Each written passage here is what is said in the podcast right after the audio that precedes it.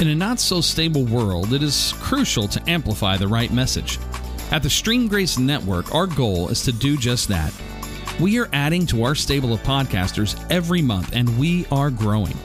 This is where you come in. We want to share in that growth. If you are a small business owner looking to grow your business, we'd love it if you'd consider allowing one of our podcasters to endorse you, your products, or services.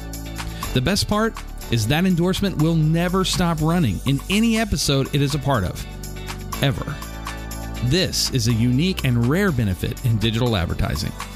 We want everything we do to be uplifting and to encourage positive growth, and we'd love to partner with you.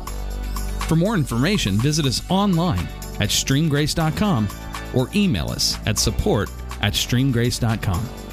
God bless.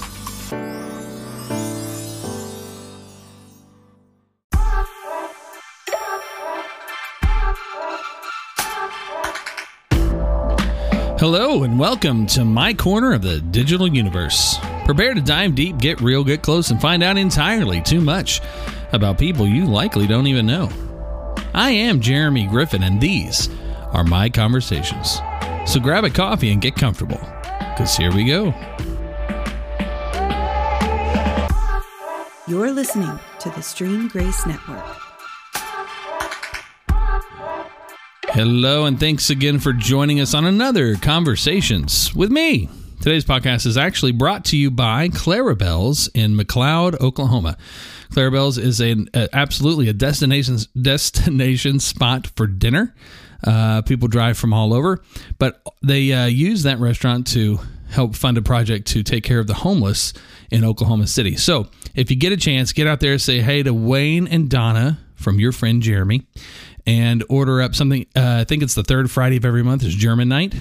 Wayne Hines, if you've checked out my conversations with Wayne, you'll know that he's deep in the German heritage, and so he cooks up some mean Sausenfraß. I don't know German cuisine. I know some stuff, schnitzels and such. Anyway, check them out, and be sure and like and subscribe to our podcast. I don't know if you can like it, but at least subscribe to it. And so today's guest is a voice very familiar to the Stream Grace Network. In fact, I want you to say, my guest, before I announce who it is, I want you to say, you're listening to the Stream Grace Network. Ready? Go. You're listening to the Stream Grace Network. That's right. The voice of my wife, Lori. Hi. Hi. How are you? I'm doing well, thank you. Well, as we record this, it is December 12th. And so I figure people would like to know a little bit about you. You sure about that? No, I'm not sure about it, but I was interested in you many moons ago. It's true. It's been a minute. So tell me about you. I mean, don't tell me because I know. Tell our listeners. Oh, about myself? Yeah. Like what? Am I starting in childhood too? Or you want me to go from here? Can I ask you a question? Tell me. Have you ever listened to this podcast? I have. Are you lying to me? No, I have. Oh, okay. I'm not lying to you. Okay, so I guess here's what I want to dive into a little bit. Yes, I've often told people the story of how we met, and I'd like your perspective of how we met. I'm afraid you'll be disappointed. I'm not as good. I'm certain I'll be disappointed, and it's totally fine. I don't remember exact specifics because I think you noticed me before. Oh, yeah. I realized you were there. Yeah, I saw you talking on the phone in your garage. You weren't paying attention to me. No, I didn't see you. I was across the street. Yeah. That lonely boy who kept to himself. I don't that's that. Not true, actually. I didn't keep to myself. No. I think we met on the bus, if I recall correctly. School bus, yeah, school bus on the way. And, of course, you're the one who started the conversation because I've always been very, very quiet and don't really want to talk to new people. But you were very friendly. And I think we started talking about your relationship with another girl at the time. Probably so.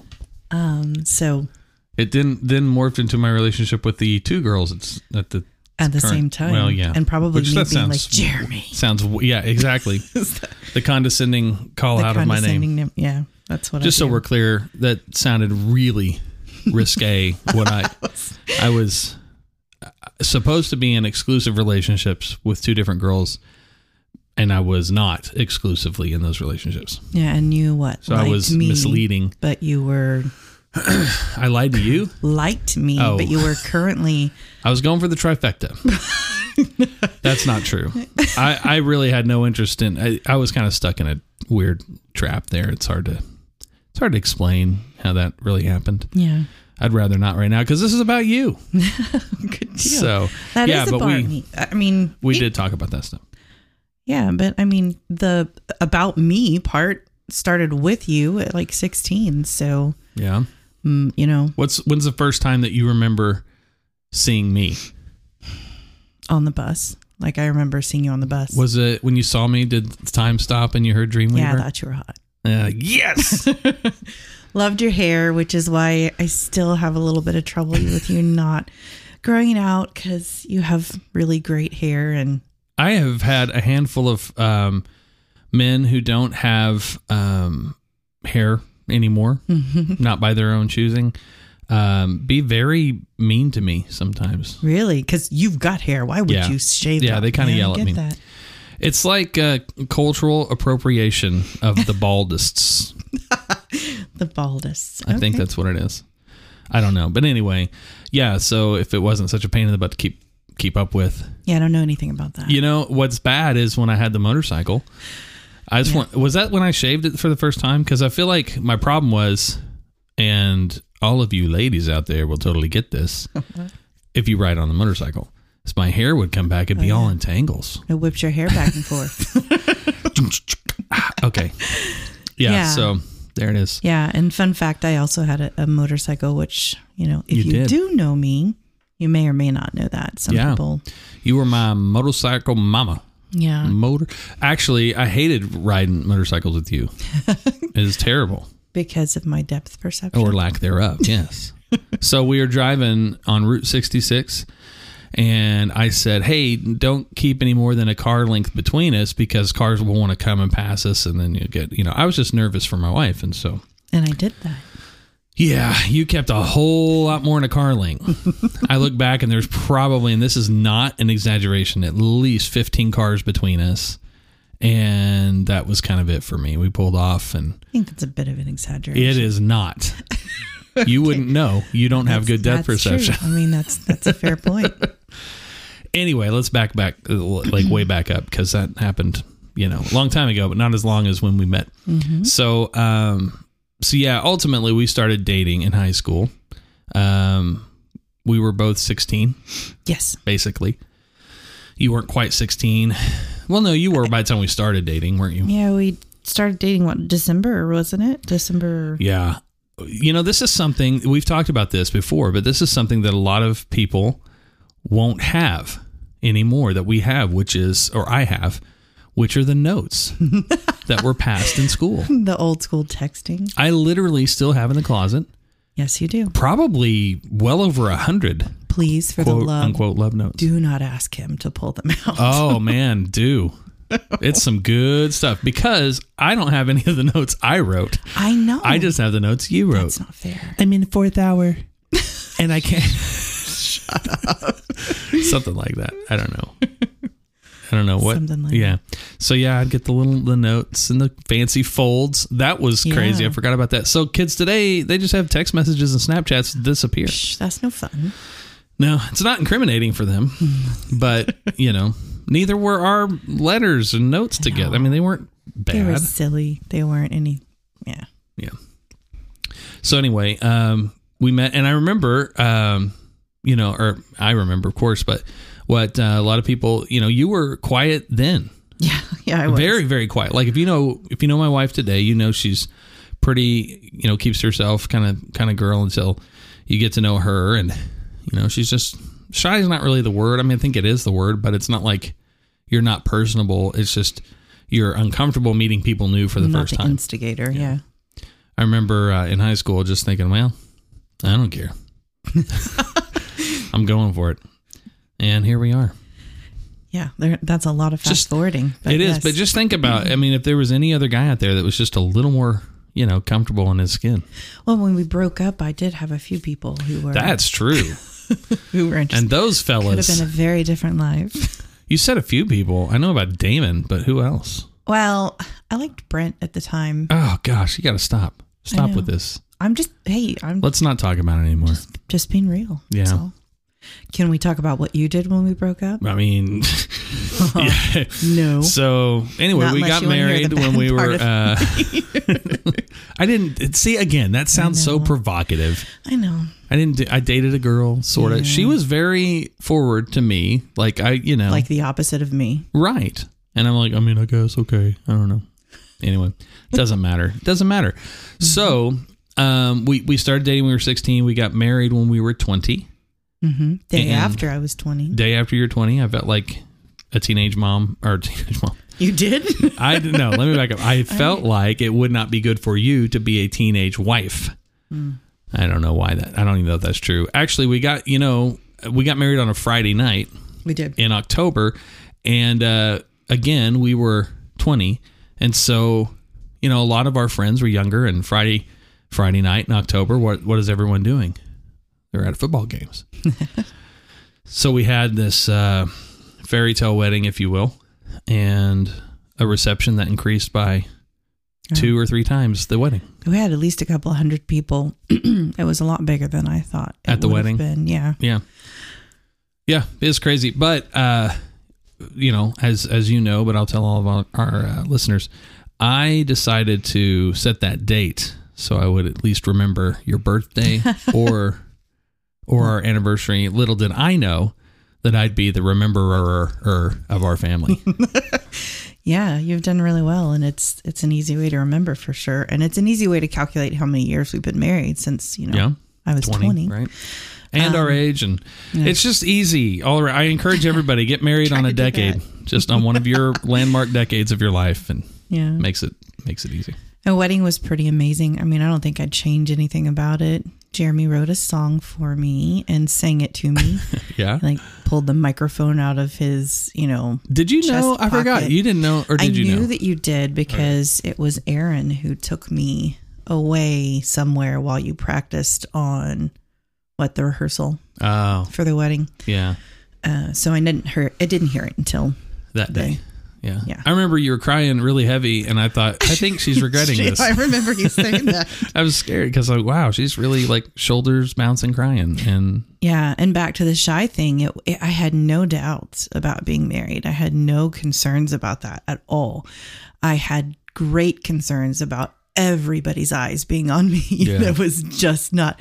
I mean, the whole wedding, you focus on the bride, right? That terrified me. Yeah. In fact, right as I was walking, my dad was walking me down the aisle. He said I was shaking more than he was when he, when he was preparing for war and all that good stuff. So that's crazy.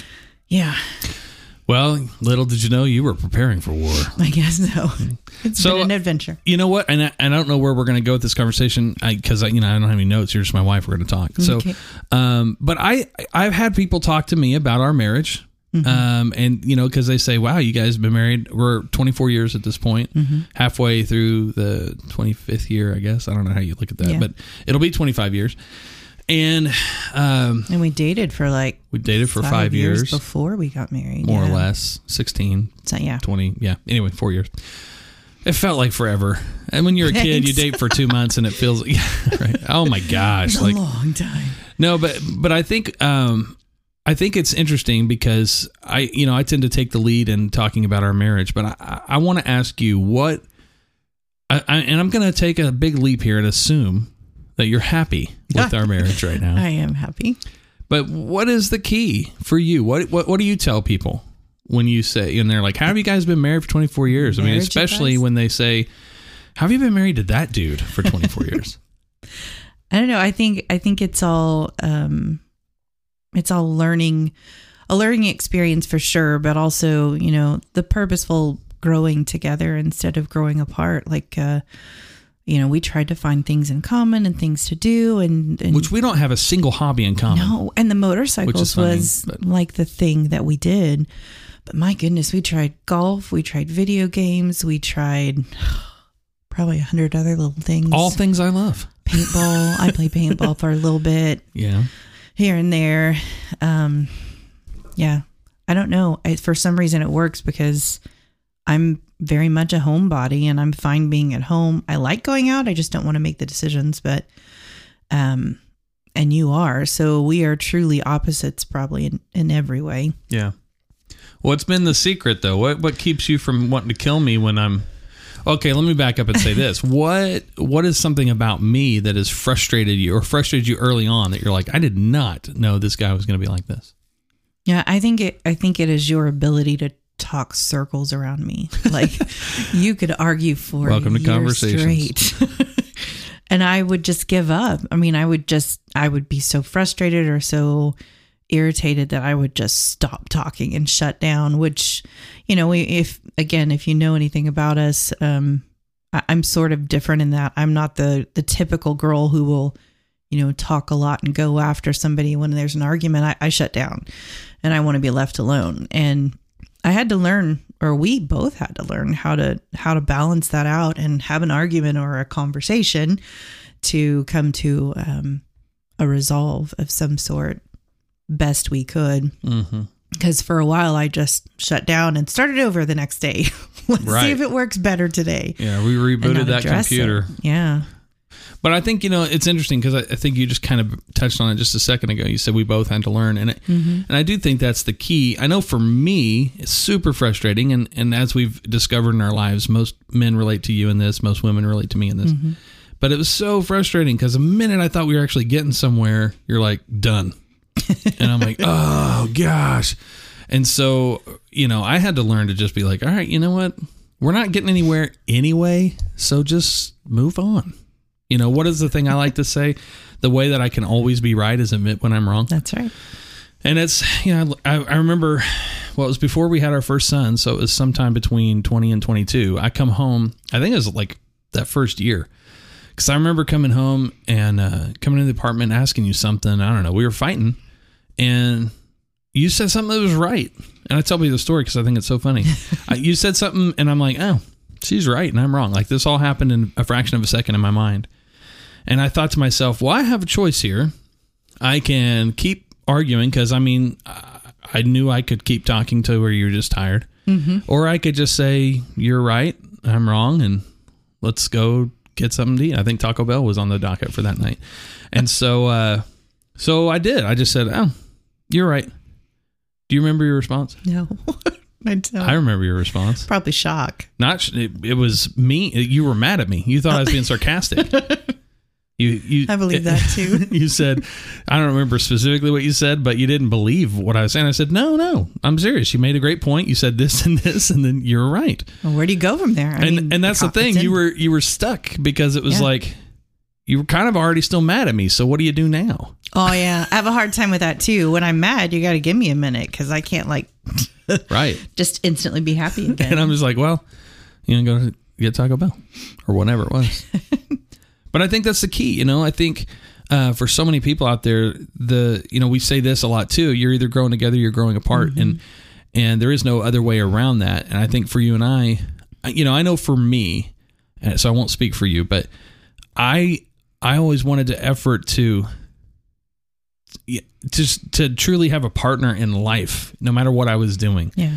And everyone knows this about me too, who knows me well, is that I'm not going to ever do anything by myself. And, whether that's go get the mail if I don't have to, I mean, I do that by myself, but you know what I'm saying? I'm going to go, if I'm going to get in a car, I just don't want to, you know, I don't think I'm afraid to be alone. I just want to do something with somebody, you know? Yeah. And so I think, you know, I'm looking at it like, man, because we're so different, we're so opposite of each other. I see that as a huge strength because we don't duplicate skill sets like at all. So wherever I'm weak, you're likely strong. Yeah. I think that's really nice. I think we do complement each other in that. And we've also, we sort of carry the load back and forth too. Like, I mean, there have been times that I've had a job and you haven't, and you have, and I haven't, and even you being overwhelmed or stressed and I'm not, and back and forth, you know, it seems to work out pretty well. One is okay when the other one is kind of having a harder time. I had no idea we were going to talk about marriage today, but I think this is really healthy because there's something I want to share with people that I think is super awesome that I figured out. And you just kind of said that about the stress and stuff. Mm-hmm. So you know, one of the things I realize is the things that we love about our significant other are often things that will annoy us. Yeah. We are intrigued by it because we're not that way. Yeah. Right. So I'm pulled in, like you're intrigued with my personable approach to things and talking to people from scratch because you're not that way, but it doesn't mean you want to do that all the time. Right. And I'm intrigued with your ability to just be in the midst of an incredibly traumatic situation and be like, yeah, I'm good. I mean, it blows my mind. I'll get to this. I need to make a note. When we were having Gabe, so it was an emergency C-section situation, mm-hmm. and I remember you just had it like locked in together. You were insane in terms of like I was expecting everything I saw in the movies about having a kid, screaming and yelling, and calling me names and like you did this to me, you evil, all those things, and you were not at all that way. And I remember going out to the family and having to say, well, we're going to do an emergency C-section, and I'm trying to keep it together. Yeah. And prior to this time in my life, I wasn't very emotional, but as soon as we found out, we were having a boy and heard the heartbeat, I just went from, solid rock to mushy clay, I guess. But in any case, I went out and informed our families.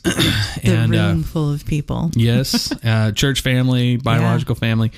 And my mom, I think, asked more questions. Yeah. And because I didn't rehearse it, but I'm like, I'm going to come out here, I'm going to say what it is, and then walk away. And she asked me a question, and I said, I can't talk about this right now. This is how much data I have. I need to move on. And of course, I wasn't there. You weren't there. But I was very like, I'm going to lose it. Father. That's it. Anyway, so, but I go back in the room and you're doing great. And then we go through the C-section. I remember they're like ripping you apart with these like stainless steel pry bars. You said they look like crowbars or something. They did. I saw smoke rising out of you and I kept looking down. I sure had a face. I had to have had a face. I'm looking down at you going, you're not feeling any of that? No, and I just kept asking. Yeah, you said, are you okay? Then they like put all your guts on a tray next to me, and I kind of freaked out. You kept looking over the little, the separator, and you'd look back at me, and you'd go, "Are you okay?" Yeah, I'm okay. I have no idea what's going on the other side. Of course, it's a horror show. Yeah, I would have fainted. You would have lost it. I would have been gone. You would have lost it. But I say that to say this. I remember, that quality came out later, well, multiple times in our life, but one that I remember getting really frustrated with you because I suck at discipline and spending money. Mm-hmm. And I think I've gotten a lot better over 24 years, sure. But back in the day, it was like, there's money in the account. There's a new game I want on the computer. I'm going to buy it.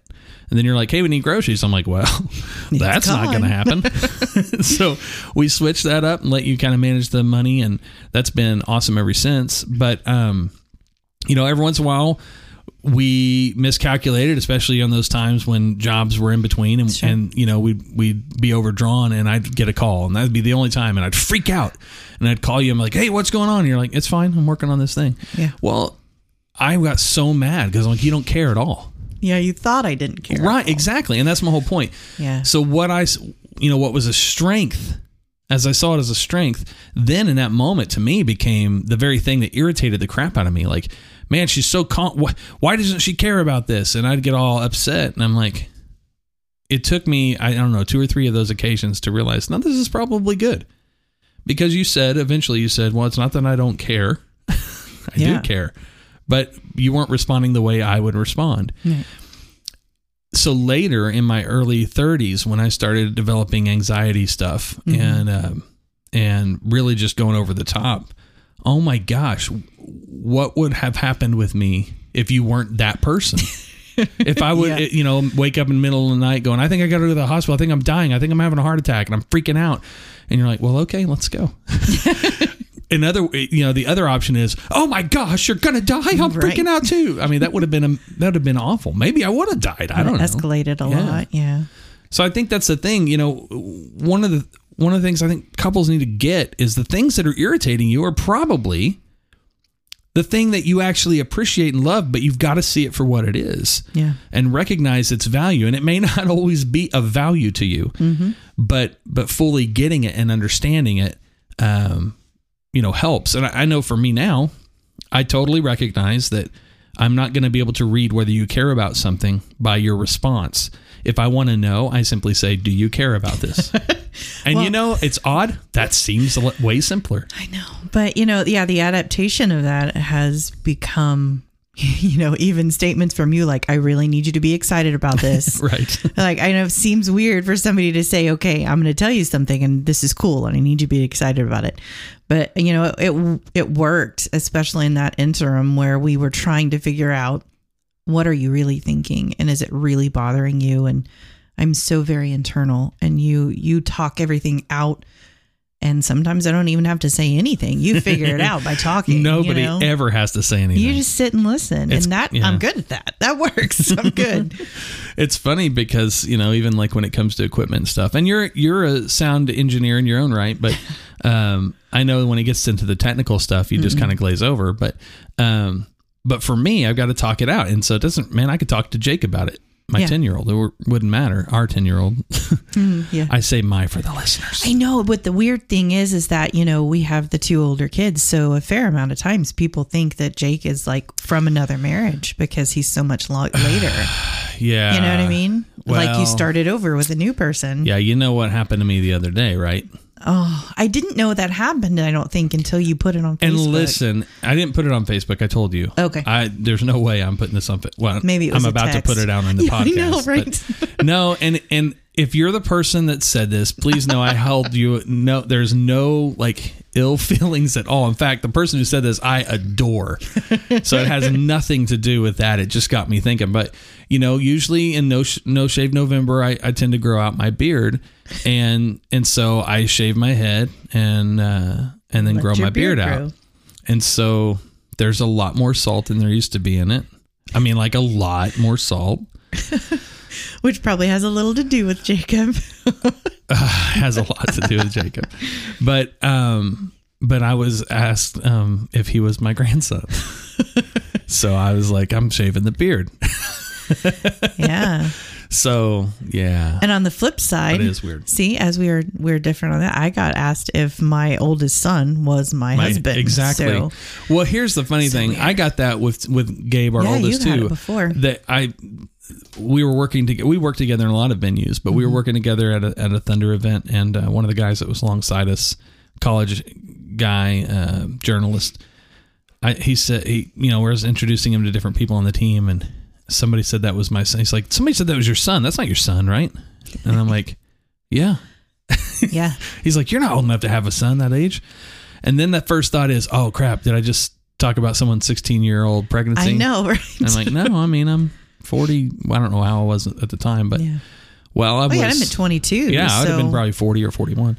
So anyway, that's funny. But yeah, so I, you know, that's kind of the key point through this whole marriage jaunt we just took is understanding each other's weaknesses and strengths, and I think, you know, appreciating those even when they suck. Yeah, being willing to see that perspective. You've got to. I mean, it's kind of like when I get mad about free speech issues. I've got to remember that when someone wants to censor, I mean, because no one ever censors me, but when I see somebody get censored or I hear about it, I get so frustrated when it's something I agree with. Do I get frustrated when it's something I disagree with? Yeah. First off, very rarely does something I disagree with get censored. Very rarely that I would know about it, right? So, because people I disagree with tend to not be in the circle. I mean, it's just the nature of things. Yeah. So you don't hear them griping about saying something getting censored. But I think the opposite happens when someone says something that you don't like. You start to be like, they shouldn't be allowed to say that. Yeah. No, absolutely. I'm glad they can say it. Or we couldn't. I mean, that's the whole point. Exactly. So anyway, I'm not sure how that analogy applied, except to say appreciating, you know, that was my point, I guess, is appreciating the fact that even when I don't like it, it represents something bigger that is good. Yeah. So. I mean, even our upbringings were very, very different. And it is really hard for me. Like my parents just celebrated 50 years of being married. You know, they've always been together. I didn't have any tragedy really in my life. I didn't have anything, you know, unusual or challenging. It was about as mundane, I guess, or really great, depending on how you look at it, as anything. And it's hard sometimes for me to understand, you know, when people don't don't know their father, or they have a broken family, or they're a blended family or whatever. I don't really know how to process that. And so I have to listen and learn, you know, from how people are dealing with it, to gather that perspective for sure. But I've done, I mean, we've done that forever too, right? Before we had kids, we used to ask people, what did you just whisper in their ear? Yeah. What was that you said? It was awesome. He like flipped on, and did exactly what you wanted. So it's always been something I think we have observed people and tried to learn. We read books, we did everything we could to really grow in all of that. Yeah. And then we just started phoning it in our 30s. I don't know. I just think that's weird. We had really well-behaved kids in the beginning, but we were, what was it that you said? We were just selfish enough to make them mind. Absolutely. Yeah. I think on top of it, here's another parenting advice from Jeremy. Have your kids in your 20s. Because you're selfish enough. You think about the older you get, the more you live for your kids, right? You become almost like a grandparent. Grandparents, I don't care, man. They've lived their life. It's like, let's spoil them. Well, if you have kids in your 40s, or, you know, whatever it is, the older you get, the more you become that way. My theory is that when you're in your 20s, you're just kind of selfish enough to raise kids that are kind of normal, you know, self-reliant to some degree, because, you know, yes, I want to get them Halo. This is showing like when Microsoft first put out the Xbox, Halo 1. My two older boys were 3 and 4 years old, or 4 and 5, something like that. And I mean, that's like, I know they want something fun, but you know what else? Dad wants Halo, and they'll probably grow into liking Halo. Exactly. So it's just as simple and materialistic as that is, that is somewhat of the thing. When you get into your 30s, one, you probably have a lot of the toys that you wanted in the first place. And then two, you just, you know, you're less selfish. The bottom line is you're just less selfish. Yeah. Maybe not everybody, but I think that's the general trend that I've seen with people in our world. And, I think that makes kids feel like the world revolves around them. And this gets me to another point that I want to talk about in marriage. Something that we tell the boys, and we can tell the story about Jake because it's so funny, but telling the story or telling the boys as we were growing up, I used to always tell them, I love you with everything that's in me, but I love your mom a little bit more. Yeah. And the point for me was to teach my boys that they need to love their spouse more than any other human on the planet, more than me and you, more than their kids. Yeah. Everybody. And, you know, I think I remember, and I don't think my mom would mind me telling this, but you worked with my mom for like, what was it? 12 years. Yeah. And she was talking to me about something, and she says, you always take her side. And I said, absolutely. And I always will, even when she's wrong. And if I think she's wrong, I'll talk to her about it privately. Yeah. And I said, now, Mom, wouldn't you have loved a husband to do that? Mm. Yeah. and, you know, I mean, I was in the heat of the moment too, but the whole thing was, it's like, no, of course I'm going to do that. Yeah. And you know, I'm a defender by nature anyway, so that's just going to be a reality, but I wanted my boys to see that. And, you know, I think when you know, that selfish thing I was talking about before, when you're living for your kids now think the world revolves around them, and that doesn't go away easily. It's doing them a disservice. Absolutely. But I remember we were at a restaurant with Gabe, our oldest. He's 21, 22, now 21. I don't know, whatever he is. He's 21. Okay. So he's 21 now, but I mean, at the time, I think he was probably 20. It doesn't matter. Okay. But we had our now 10-year-old recently, but he was probably 8 or 9. And I said it in front. I was at the restaurant. I said, hey, Jake, I love you, man, but I love your mom a little bit more. And his response was just classic. He says, that is so mean. He just blew up, and Gabe started laughing. We're all laughing, and he's not laughing. He's not kidding. Yeah. He was so upset. Did not like that. And then Gabe explained it, which actually for me, I thought was pretty awesome, because I'm still kind of laughing in the corner. Kind of came full circle. Yeah. Right? And Gabe's teaching, you know, his youngest brother, you know, what that really means. And so I think it's such a big deal, but this is why we see marriages that are just a sham, and they last. This was the anomaly to me, is that hearing about so many people getting divorced and these marriages ending after 20 years. Yeah. And then you start thinking about, well, yeah, their kids are gone. Yeah. Now they're stuck with each other. Left with if you didn't invest in your relationship. Right. 'Cause they either grow together or they grow apart. That's right. And by the time that there's nothing else to live, there's nothing pulling you together, because that was the thing. Yeah. Yeah. Anyway, secrets to marriage. Our secrets. I have no idea if it's going to work for anybody else, but it's working for us pretty good. Because, I mean, that's the thing. We, you know, the other two are out of the house, and we can't wait to get Jake out of the house. I can't wait to get Jake out of the house. I'm sure you'll be. I'd take them all back. I know you would. You know, and I say that so jokingly. I love my boys, but my success for me, like when I see them do well, when I see them be self-sufficient, that's huge to me. Not to say that they aren't welcome back at our home, but I never want them to have to be here, you know? Well, yeah. And I mean, referring back to my parents, after we had kids, the first thing after we had Jacob, we started going and going over to spend time with my mom and dad, when he was just born. And every Saturday since then, we have tried to hang out with my mom and dad. And, you know, even when the boys were little, Mom and I would take them to go shopping, and then we'd go get groceries and do all our errands. And then we would all get together with the whole family and we would eat dinner. And that's just such a special thing that still occurs today. Where you get that generation. My kids know my parents. They know them well. They love them dearly. And it's because my parents invested in my children. You know, they gave their time. My dad did all kinds of fun things with them. And yeah, your dad is the single best grandpa on the planet. He's pretty amazing. I mean, he really is. He went skating. He went bowling. He went to the park. They did everything. Taught him how to lasso. I mean, you name it, he did it. That's just crazy. And he had such a great time with it. And his dad was like that. My grandfather was really great. But anyway, all that to say, I think, you know, that connection with our family, we've sort of been thrust into it with this whole COVID thing and all the conversations about now you're forced to hang out with your family. I have always loved hanging with my family. Yes, I'm forced. Yes. It's awesome. Yeah. So, yeah, I really very, very much cherish that with them. Well, I here's something I find interesting. I want to kind of pivot a little bit into this because you and I have been talking a lot about this, and so there's two things I want to talk about, but we've been talking about how you're just different right now. And it's weird for me because you've been not this way. Different good or different bad? Jury's still out. We'll wait and see. We'll see. No, I mean, I think it's fine, but it's funny because, you know, we've talked about how you've been quiet your whole life. The fact that you're sitting behind this microphone right now it's a bit shocking. Now, I feel like I caught you at a weak moment to some degree. But no, I think what's real. So it's for me, it kind of started a few years ago, and I saw some posts in social media that you wrote, and I remember just thinking, "Man, that's really good."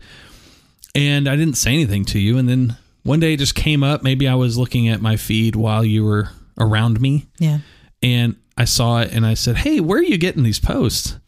And you said, "What do you mean?" And I said, "I mean, where are you getting it? Yeah, because I mean, they were very well written. It was like, oh, you cut and paste something." And she's like, "Well, I'm writing them." What? Because you're not a talker. I'm not. But your writing is just, it's awesome to me. Like you're the way you collectively put together your thought and how you go from point to point. You just, it's so well done. And then I go and I look at your notes on your phone, and like there's all your posts as you're prepping them and building what you're going to say. Yeah. And it's so well thought out. And I think I love that you had that medium because, you know, this is stuff that I know of you. Even though we don't really talk about it. Yeah. Because I mean, when we talk, it's 90% me, 10% you, but that 10% is really good. Thanks for that. We'll check this recording when we're done. I'm pretty dominant in it, but I have to say in most of the conversations we do, my guests carry most of the weight. And so, I mean, and I'm not going to do that. I've just been bottling up a lot of pent up conversation. No, but I say that to say, you know, you have made a shift in your approach to relationships, to just the way you're living life. Talk about that a little bit.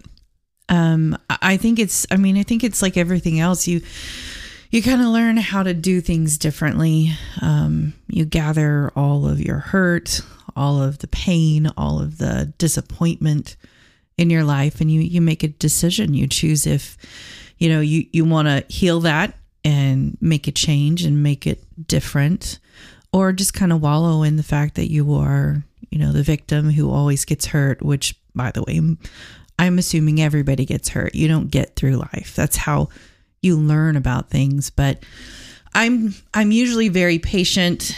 I don't know. I think I'm still patient, but I just don't have time for the bull anymore. I just don't want to. I don't want to just tiptoe around everything and be very withdrawn and very. I'm sorry. I wish you guys could see his face. I'm just sitting there because I'm like, yeah, you're assertive. Yeah, I'm just, which is I don't know what to do. Here's the deal. And even for me, it's like, I mean, I think it's great. This is why I reserve judgment, because to this point, I'm like, well, this is great because I'm a straight shooter and it saves me so much time. I just want people to be real with me and talk to me and tell me what their deal is so that we can just deal with it. Right. Yeah. And so I don't think you and I functionally have really ever had that issue. If you're holding something in. No, I don't. Yeah. I mean, it's not really there. So for me, I'm kind of cautiously optimistic. I think, well, this is great. Yeah. Is it going to come back and bite me one day? I don't know, but no, it's good though. One of the Facebook posts I did at one point, it was, and I think you read it and you were like, that's really sad. It was about not really wanting friends. Like, maybe I shouldn't just have friendships. Maybe I'm okay by myself, because I'm very okay by myself. I'm very fine. I'm very cool with my family. I can stay home. That's fine with me. It's not a big deal.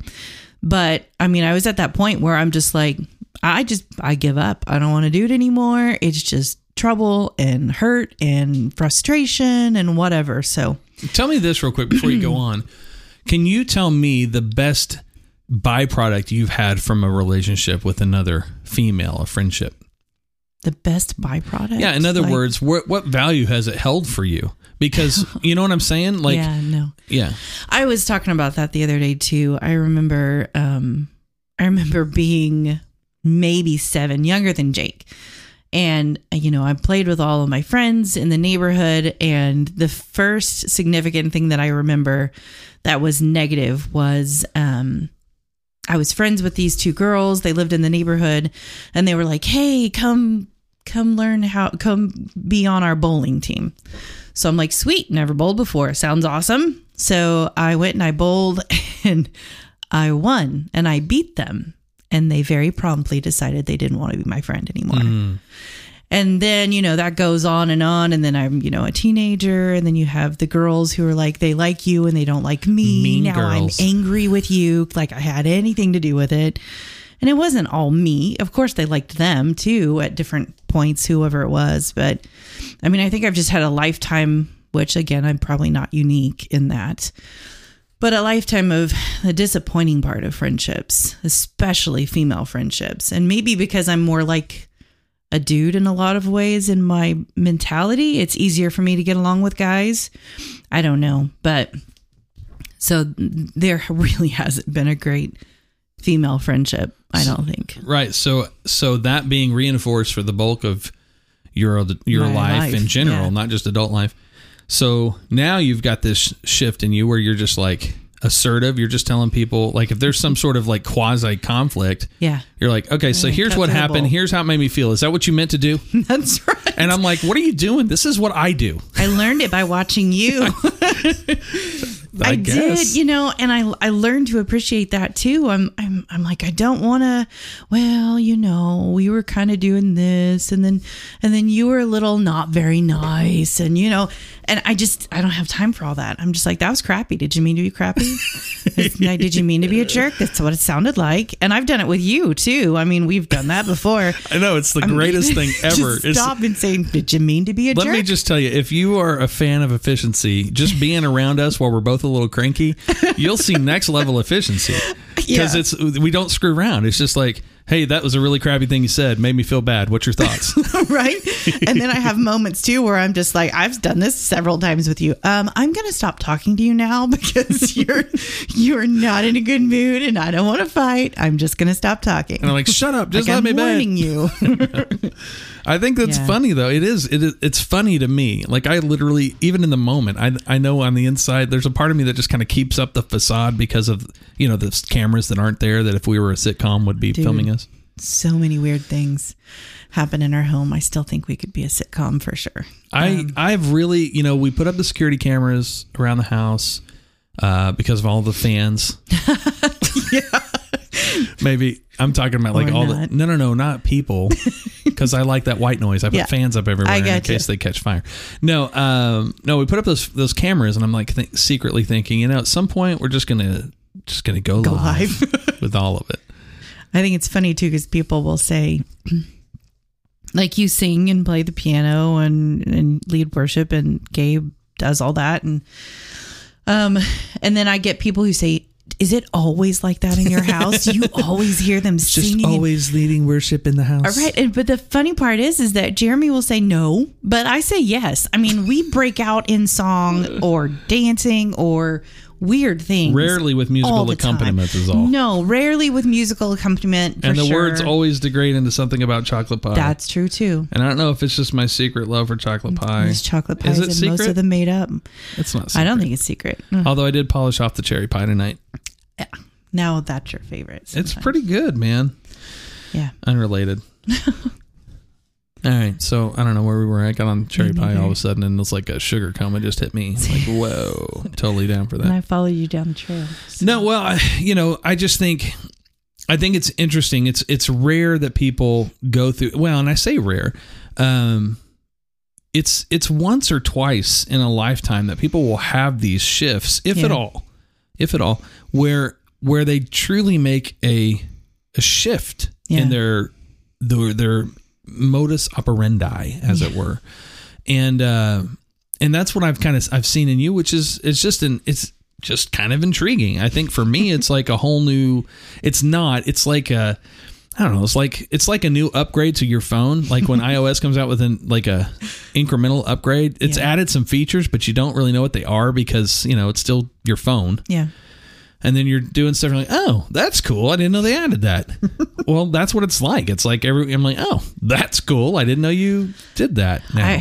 I've just kind of resolved and accepted, look, I'm going to get hurt. I mean, why not? I've gotten hurt my entire life. So why try to build walls and stay back away from it? You know, I sort of like expecting, hoping for the best, but preparing for the worst. Mm-hmm.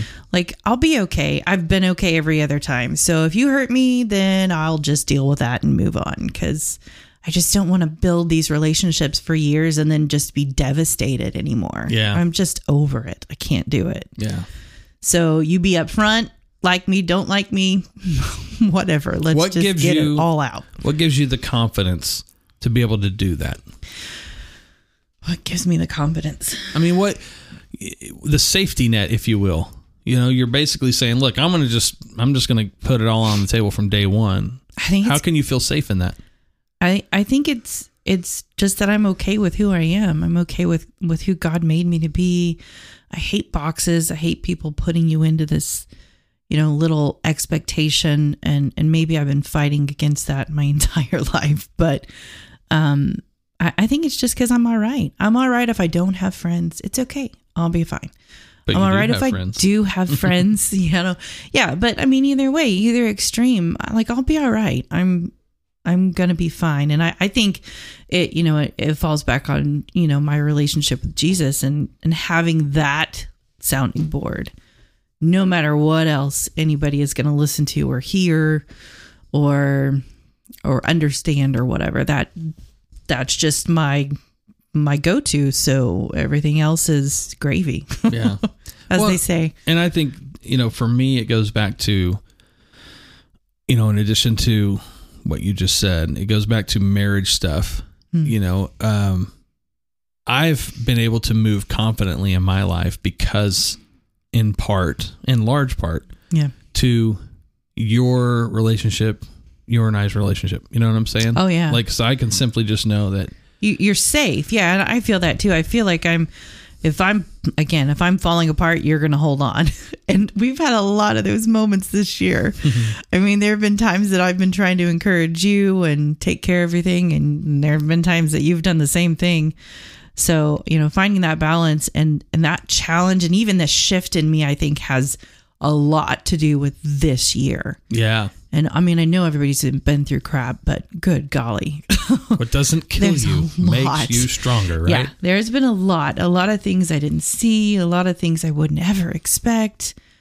And, you know, you don't prepare for anything, but having, again, that's how you grow. You go through things and you figure out how to make it through. Mm-hmm. So how's this going for you so far? How have you found this new conversation? No, this adjustment and your personality shift thing. Oh, how's that worked for you so far? How has it been received? Do you feel like it's been good, bad, ugly? What?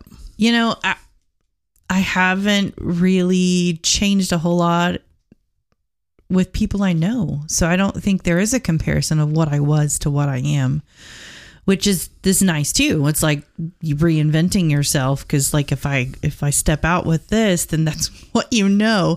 And they might actually be surprised that I was ever not like this. Who knows? We'll find out. That's true. That's probably, yeah, seriously. But you know, I'm very much a behind the scenes person. I'm an internal thinker. All of that is still true. I'm an observer. You know, I learn as much as I can about something to understand it, but I just don't want to dance around anything anymore. Yeah. It's just a waste of time. Well, and talking about that, you said, you don't have time for this, right? You just keep implementing that statement. And I think what I find interesting behind that is it sounds less like it's not that you don't have time. It's that you just don't want to waste your time with it. Oh, yeah, very much so. That's a better way to say it. Well, and I think, too, so that's my next question. Have you found that in this newfound thing? Do you see it as absolutely getting to what you're hoping for? That you're not dealing with this anymore. Yeah. Now you're... You know, are you finding the head-on, addressing of issues fruitful? Yeah. Yeah, I have. For sure. Because it's just the more direct approach. In fact, you know, the way that you've always done things, I've often told you that it helped me understand other people.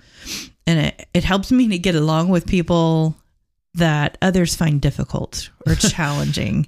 Oh, so you're saying living with me has helped you that, to help others get along with people that, or you get along with people that are other people. Yeah, find difficult. Does that mean people find me difficult? I think probably some people do. Great. Yes.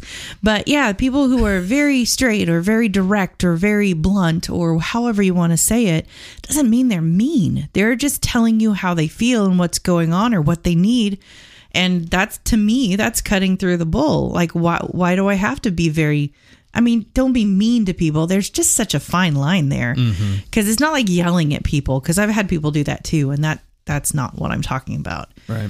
But, you know, you did something wrong. I'm going to tell you did it wrong. Like work or whatever, like this didn't work.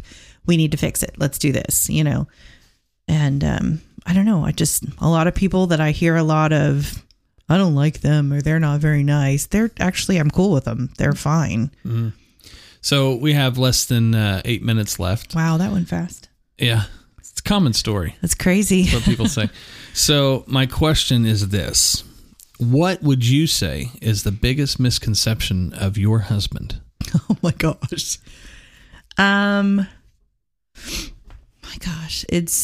It's changed over the years. Yeah, list them all off. I think a lot. I mean, you know, I think there's mostly the misconceptions come from them not knowing you well enough. They don't know your heart and they don't know your intent. The direct and straight way of dealing with something, like you know, the phrase "dream killer." You know, right. I think it was hard for me too for a while to realize that you poking holes in my ideas was not to destroy me or my idea, but to help strengthen my idea and actually come out in a better place, you know, with a more secure, stable scenario, whatever it was, from buying a chair to, you know, your furniture and whether it fit and that kind of stuff. I found it helpful, by the way, to give you my process of thought. Like today we talked about this special beanbag chair, right? Yeah. So So I did it not just for the conversation of it, but to give you my process of thought that it actually is the same as yours. I mean, you would see a chair. This story that you're talking about, I'll just share with our listeners. You saw a chair at Target. You're like, I want to get this for the boys' room. And I'm like, well, that won't fit in the boys' room. And I'm sure it's just a matter of timing. It's a long time ago. And you're like, why do you got to do that? You didn't say it like that. I picked the scab because you just clammed up. And I'm like, well, why are you mad? What did I say? Yeah. It's not me. It's physics. I didn't do this, you know, but that's the whole thing is, again, giving you the process of thought. For me, it's like I saw a chair. Yeah. And I wanted to tell you about it, a beanbag chair that was really, you know, space age crap. And I'm like, that's cool. And then I'm like, okay, I shot all the holes in it myself. And so I kind of told you about the holes. Well, I told you about the one big caveat of $300 price tag. I'm like, $300 for a bag. That's not, I don't know, a famous purse bag. I don't know famous brands. What's a famous brand? I don't know, Coach, Dooney and Burke, things like that. Okay, see, I'm not glad. A big, I know, yeah. and let me just tell you, thank you. I want to go public right now saying thank you to you for not giving a crap about brand names. Yeah. All right, so, so it has changed. You know, people think that I am mean, sometimes a dream killer, and yeah. They've thought, a long time ago, like that you were not compassionate and things like that. Like I don't even know where people get this stuff because. I mean, if you truly know somebody, I've always believed that if you really know me, it doesn't matter what somebody says about me because you know me well enough to know if it's right or wrong. And that is, you know, deep down what I think I've always wanted and probably everybody does. I need you to defend me when I'm not there. I need you to tell people, that's not Lori. That's not Jeremy. Sorry, you must have something wrong. Tell me about what you heard or what you learned. And so it just makes a huge difference if you deeply know somebody. Yeah. So people have said, to other people, never to me for obvious reasons after I say this, that I'm very intimidating. That too. So tell me about that. Am I intimidating? Not to me. Should anyone ever feel intimidated by me? You're terrifying. Yeah, great. No. That's what our 10-year-old thinks when I teach him. No, I don't think you're intimidating. I think you're again, it goes back to the being direct and being confident and being assured in what you are going for. And I think I'm right all the time. Wait, is that right? Oh, well, and see, that's the deal. And you can challenge. I mean, you will admit when you're wrong. And if you think you know something, you've researched it and you're going to think about it and research it before you say it. And if you check it out, you really are right a lot of times. That's what's so flipping and irritating, because that's that deal. You know, you're right a lot. And for some reason, even for me, that's been something I've had to like let go of, because it's like, oh, why are you always right? And I think I've said many times, what can you not do? I cannot do a lot of things. Tell me what you cannot do. You paint, you draw, you play the piano, you can play. I mean, you can. Let me just help everybody out there. Just stop doing things you can't do. Yeah. That's that simple. You know why you don't know what I can't do? I don't do those things. I can't drive a race car. Me neither. I mean, let's just be real. I could drive a race car. See? I mean, no, I don't know. Here's the thing. If I do something, I want to do it well, and I'm gonna put time into it. I'm gonna invest not just time, but also I'm gonna invest my research. I'm gonna figure out certain things. I didn't get into firearms until just several years ago, but I'm intrigued by them because, it's about history. It's about learning things. But I don't know. I think it's funny because I shouldn't be intimidating to anybody outside of maybe, being comfortable in my own skin. And I think that by itself is intimidating. I think I'm intimidating to people because of that, which doesn't make sense at all to me. But yeah, you're just you wouldn't hurt a June bug. That was a nice try. I think our boys have picked that up too. I think they've been really good about researching and preparing and finding out what they believe and why. I will say it sucks when something goes wrong though. When you put forth all that information, you really dive in and you're like, well, I can be really, I don't know if distraught's the right word, but man, when I'm working on something technical and then something just totally blindsides me. Yeah. I'm just like, whoa, wait a minute. There's no way this is a thing. And usually it's true.